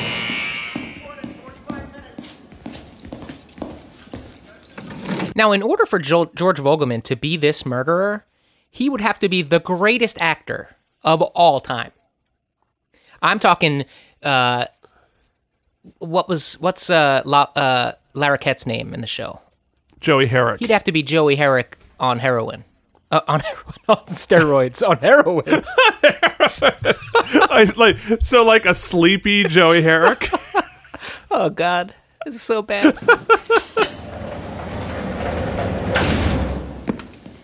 Here's the deal, George. The police seem determined to put you on trial again for killing Susan Robin. But how can they? I was acquitted. Well, they're going to end-run double jeopardy with concealment, obstruction of justice, perjury. And relevant to proving the case, the question as to whether you committed murder will be played out again. And if you get convicted on perjury and concealment, the judge is going to take everything into consideration when he sentences you. What are you telling me? I'm telling you, you could be looking at 20 years. Sucks to be George. This... What a nightmare. This isn't fair. No, it isn't. And it doesn't get better. You need to get another attorney. Our firm withdraws. Your new lawyer can contact us, and we'll release the files. Yuck. No bedside manner there. The least Eugene could have done was be somewhat compassionate. Oh, no. Yeah, that was, that's rough. That's, you know, poor George. All he did to deserve this was be sort of a dick to Eleanor about not wanting to date him. My office. Everybody else in the conference room, Your Honor. Oh, hello. I'm Roberta Kittleson. Lindsay Dole. Yes, I know. You have quite a reputation at the courthouse. So do you. Oh, snap. Shit. You can go in. Excuse me. Bobby. Looks like he has indigestion. Yeah, he's in an issue here. Pretty simple. 10,000 and a better recommendation, and we close it today. Why should I give him money? Because he's looking to save face, and it goes away now. Because you had an inappropriate relationship. Like, that's sexual harassment. Can I tell them yes? I suppose. Great. I'll draft some papers, have you sign them. Bobby. Thank you. I'll be in touch. Oh, shit. Jimmy's left in there. Now, this is a really good result. We put this out in a day. Good result. Yes. And thank you, too, Jimmy. She's going to make a pass at Jimmy. Listen. No. Maybe you want to get a glass of champagne later? Toast our victory. Well, would you like to do that? Oh, God. Well, only if you would. No, Jimmy. Sure. Good. There are two possibilities. It's like Jimmy! George Vogelman, or he's guilty. If George were guilty, it's like watching your little brother just make a stupid mistake. Well, it's adorable because it's Jimmy and in the situation, but like, let's flip it. Let's say it's Lucy asking out a 50-year-old sexual harasser. Like, that would be really icky. Yeah, but in this case, it's Jimmy continuing a pattern of behavior that he's established. Of asking out, he takes big swings. He puts himself out there. Because remember when he asked out the Iranian, Bobby's wife, in real life? Yep. Although in this case, I mean, look, oh God, I'm going to dig myself a hole here, but at least it's somebody who he's, in the subsequent 24 hours, has learned can have sex 11 times a day, can give you an erection across the room with just talking to you. I mean... She's like the Avenger of cougars. If you're a lonely middle-aged man who's looking for sex... No, I mean, and there are worse. In this situation, they're both consenting adults. She is not his boss. Mm-hmm. She does not have power over. Obviously, she'll have to recuse if he's in front of her. But I mean, yeah, this is the relationship she should be having. Well, you know what? I want to look at it from a different angle because we're just kind of talking about the sex part. As far as Judge Holland is concerned, clearly we know that Jimmy is not her type. She's into younger, more vigorously sexual men, apparently. Right. So what is her angle here? You know what I'm saying? Well, what is her angle? Is this a in to get with Bobby, or is she just like, I got nothing better to do? I guess my gut tells me we're going to find out. We just might.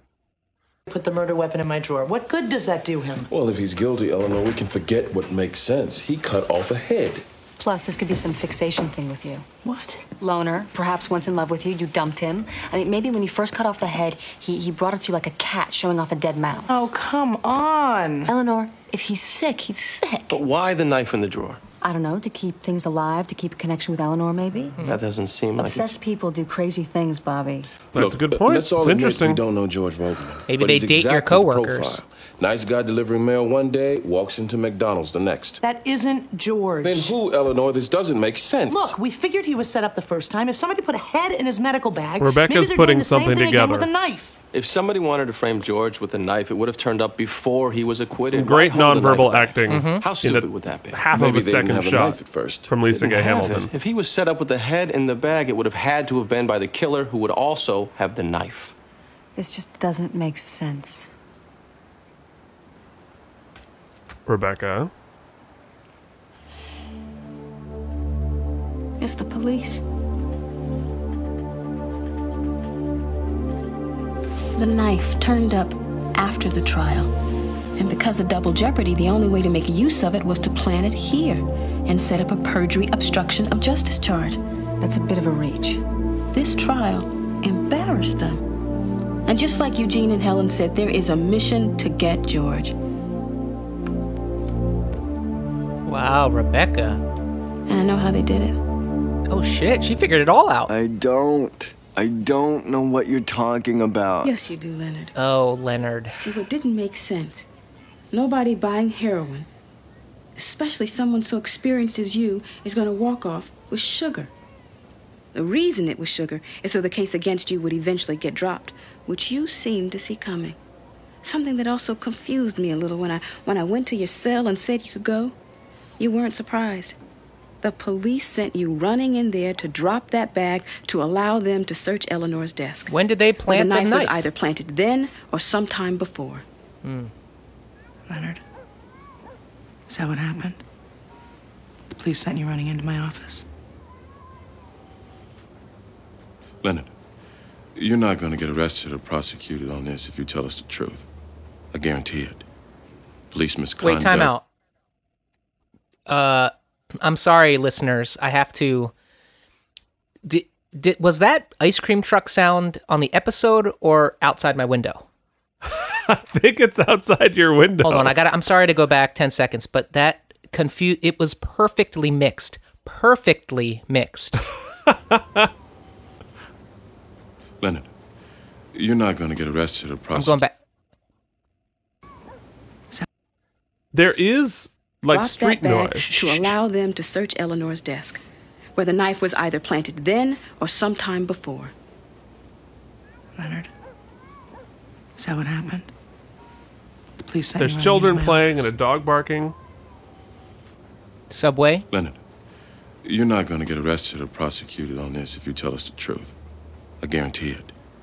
Police misconduct, coercion. Trust me, they can't touch you. But if you don't tell us the truth.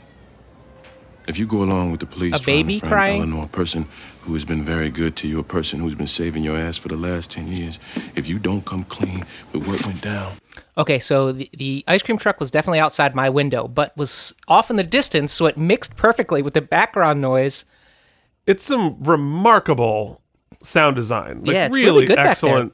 Really excellent sound design, which you never hear because you're not listening to the episode with like expensive headphones on. But I think we should also say Rebecca is fucking Matlock. Yeah, that was like some Sherlock Holmes and bullshit. And if you see the episode, she's standing there in this like black trench coat looking badass as anything as she Matlocks the fuck out of this episode. She was like, "You want to see how you win an MVL oopsie in the last 6 minutes of an episode? I'm about to show you, bitch." Boom. I will hurt you. Whoa.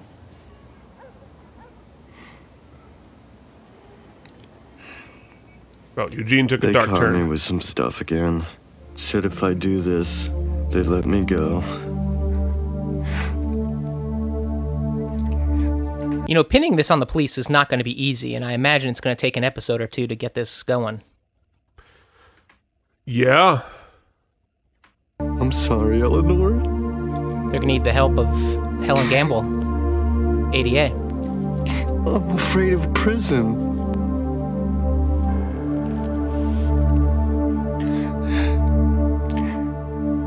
Wow, Rebecca saved a lot of people's asses. So far, it appears to be limited to a select group of officers. We've arrested 3 uniforms and 2 lieutenants in forensics. Where was the... Or we'll just bypass those episodes and go right to the resolution. Go straight to the consequences, yeah. It's unconfirmed, but the weapon was evidently found in an abandoned car. We don't know by who at this point. After the Vogelman trial? That's my understanding. I would like to stress, this does not represent the Boston Police Department. These officers are a disgrace to the force. Police Chief Sullivan will be conducting a press conference shortly to address this further. Thank you. Can you release the name of... Boom! Rebecca literally saved everyone's ass. How could they be so brazen to think they wouldn't get caught? They almost didn't. I hope Rebecca got a raise. Right? Freaking deserves it. Oh, getting... Are we at the bar? Night shots of Boston. I guess we're at the bar. This was all staged to get a warrant. Oh, we're at the dinner. Figured they had a weak link in our chain with Leonard. How many officers involved? Well, investigation's just starting, but so far they think 5. Unbelievable. Yeah.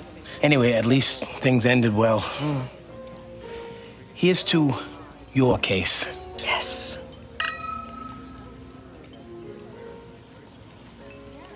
Tell me, Jimmy. Okay. Out of focus. Do you typically toast victory with all your clients? Or did all that sex talk make you curious? Keith, she's just badly lit. Because when we go to the other over-the-shoulder of Jimmy, who's better lit, he's in focus. That was just a shitty shot of her. Yeah. Been a couple of them in this episode. Yeah. I'm sorry. You can be honest. Well, just between you and me.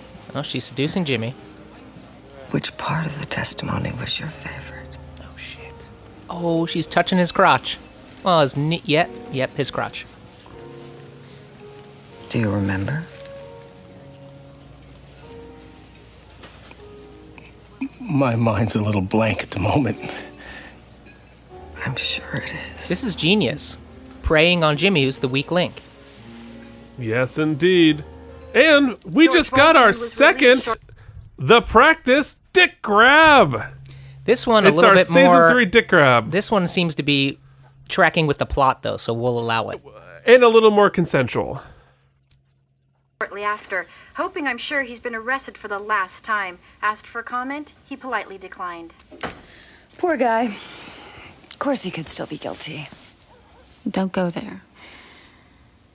Where's Bobby tonight? We're kind of fighting a little. Over his representing Judge Kittleson? Lindsay, she's 102 years old. She's 56. You think Bobby's attracted to her? Oh, well, here he is. Kissy, kissy, makeup time. No, it's not Bobby. Who is it? Hey. Hey. It's Eleanor Frutt. Come on in. Hi. Hi. Wow. Someplace. Yeah, well, I make a lot of money. Listen, I never got a chance to thank you for defending me. So I came to your house to do so. Yeah. You okay? What's wrong? Nothing. It's, When I think about why I practice law, my mind always goes to the little guy, you know, the Leonards, the people that I fight for. And after 10 years, for him to just sell me out. Eleanor, he's a drug addict. No, let me finish. I've been sitting home for the last 2 hours feeling sorry for myself, thinking that nobody's loyal. There's just no such thing as... And then my mind went to... how all of you stood up for me. Ready to go to war for you, they said. Keith, I'd go to war for you, buddy. I'm sorry for the way I've treated you lately. I'd cut a bitch. I don't know about war, but... Yeah, that's fair. Has blinded me to... I don't know, to what it really means to have true partners. I'm trying to think, how quickly would it take me to be like, don't know him, never met him. I think you've already done that to me. I know I have them. I especially know you're one of them. Thank you. So maybe the end game means it's exactly that. We ended the Vogelman search, and we ended the petty dispute between these two. Please. That's all I came to say. See you at work. Okay. Both of them crying. It's going to make Oopsies tough.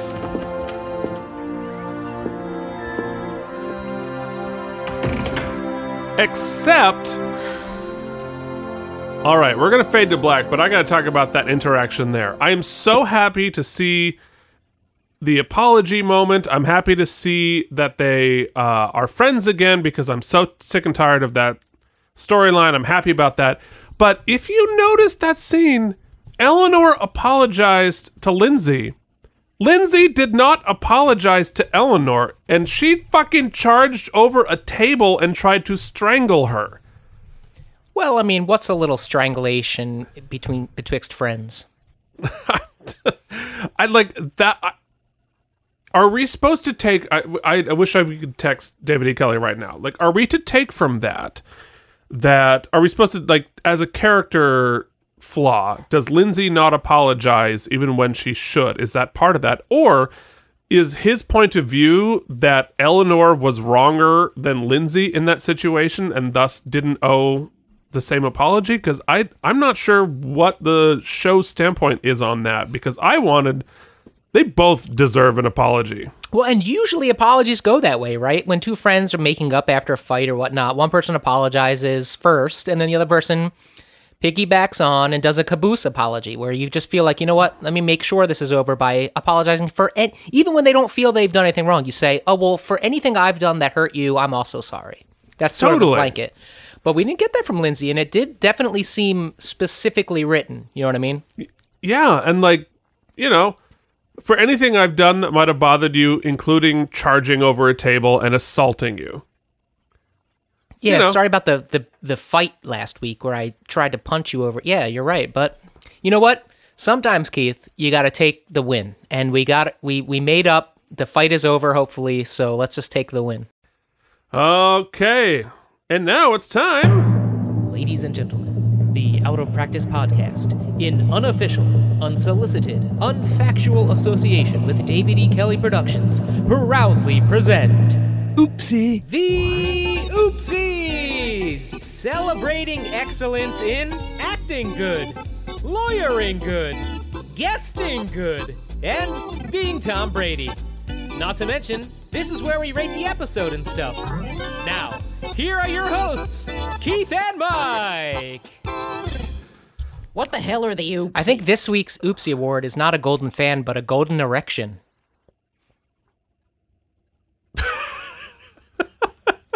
No? Well, you're doing the Photoshop on that one. Yeah. I am handing that one off. It would look like make a good T-shirt. We are number one. Oh, that's not a number one.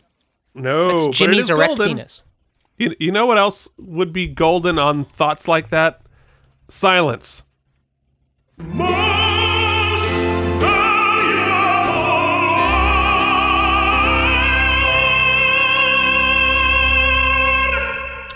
How can it not be Rebecca? How could it not be Rebecca? She solved the murder somehow. A police conspiracy to frame Eleanor to get back at her for embarrassing the police department for their prosecution of George Vogelman in less than a scene. And to get George. So let's... Yeah, I mean, Rebecca D. Matlock just crushed it and looked totally badass. Actually, the three of them look so badass in their black trench coats. Oh, yeah. So cool. So, yeah, love it. Love that it's Rebecca. Congratulations, Rebecca D. Matlock, for crushing that episode. It brings us to... already famous because you've been on TV, getting a paycheck, or the first entry on your IMDb. Way to go, and you're the best guest actor. You are the best guest actor. You are the best guest actor on the episode. We had so many returning guest actors this week. It was really a rogues gallery, if you will.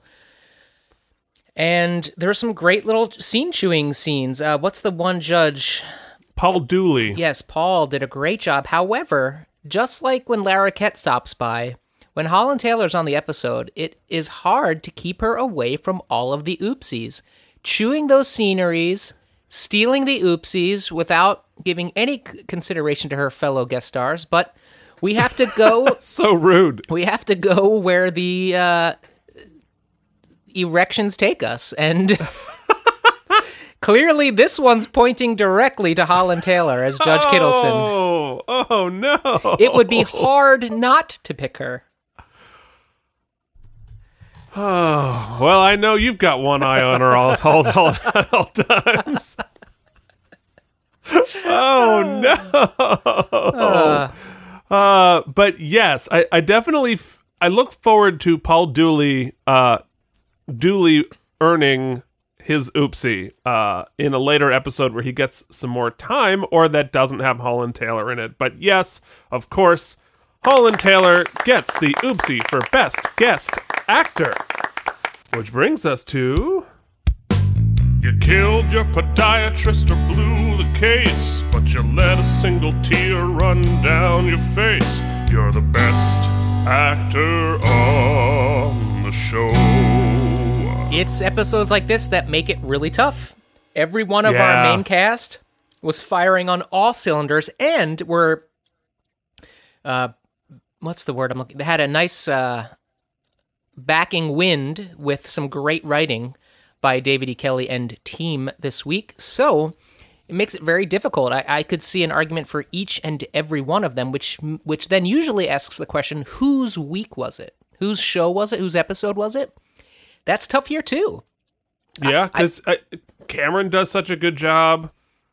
Obviously, you know, Michael has an amazing stuff to work with. You've got stuff from, from pretty much... everybody. Kelly Williams. Steve Harris, I think, had probably the least to do this week. But he did have I'll Hurt You. Yeah, which was great. I think... Who's it going to be? I think the two performances that really kind of shined for me this week was a lot of great verbal and nonverbal acting by Lisa Gay Hamilton, but also I thought that Cameron Manheim had some great... I think Cameron and Lisa Gay are the two features for me. Okay. You can only pick one. We're not splitting it three ways. I'm going to give it to Lisa Gay Hamilton. Okay. Which is, I know there's plenty of argument against it, but I think that last 20 minutes, she really won it over for me. She was remarkably badass in that episode, for sure. No, I agree with you. I thought Cameron did excellent work as well, but I'm going to give it to Michael Badalucco because he was so... entertaining and charming, and like he only says about 3 lines in the whole episode, so he tells the entire episode with his thirsty face, but it really, I think he does an excellent job. And so, you know, usually when Jimmy's doing his sort of thing, he's having to overcome some schlocky writing, but as we've seen in many episodes, when he's given good writing, or in this case not really much at all, and is just allowed to be a storyteller, is when he really shines. So I think on a week where he has got a brand new movie being boasted in the press, he reminds us that he's been good since the beginning. He has. Well, and there's so many times where he's been sort of the creeper, and we're like, oh God, Michael, what? Not Michael. Not Michael at all. Jimmy, what are you doing? But Jimmy is really fun as a creep-y. As opposed to the creeper.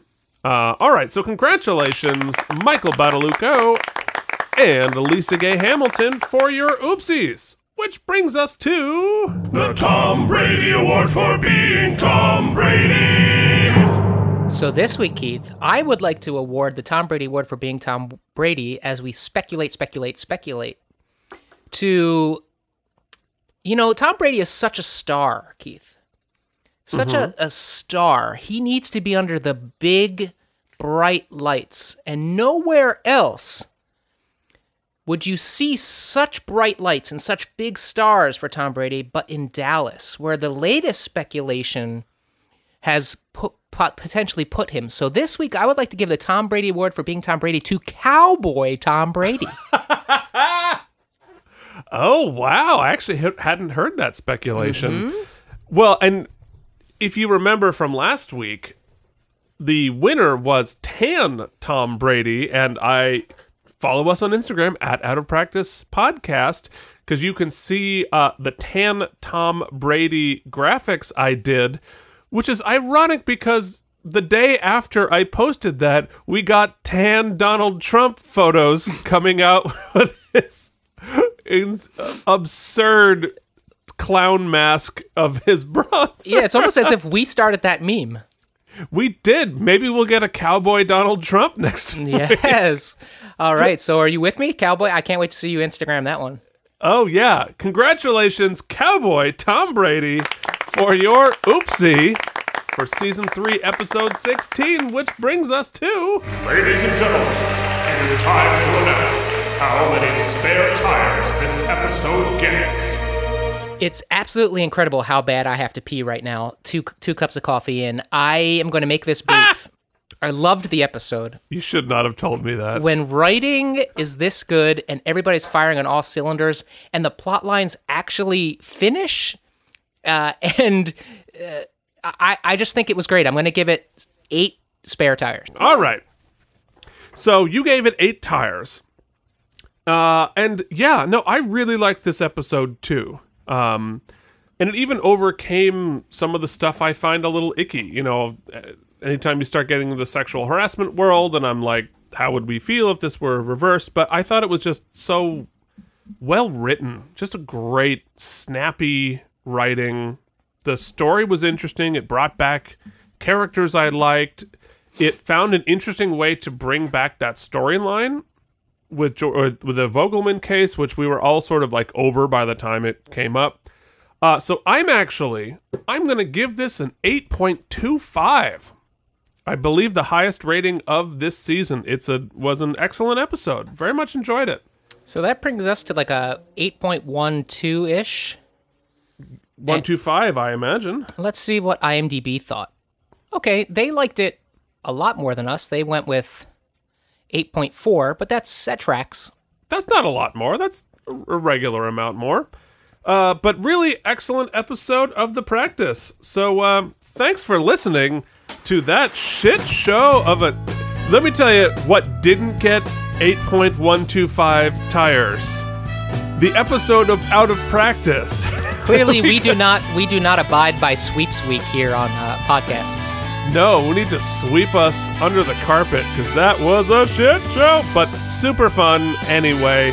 If you'd like to tell us how many spare tires we lost during this episode, reach out at outofpracticepodcast@gmail.com. Once again, we're on Instagram, on Facebook, at Out of Practice Podcast. Join the jury. Leave us a rating and review on Apple Podcasts or anywhere else if you've let us know about it.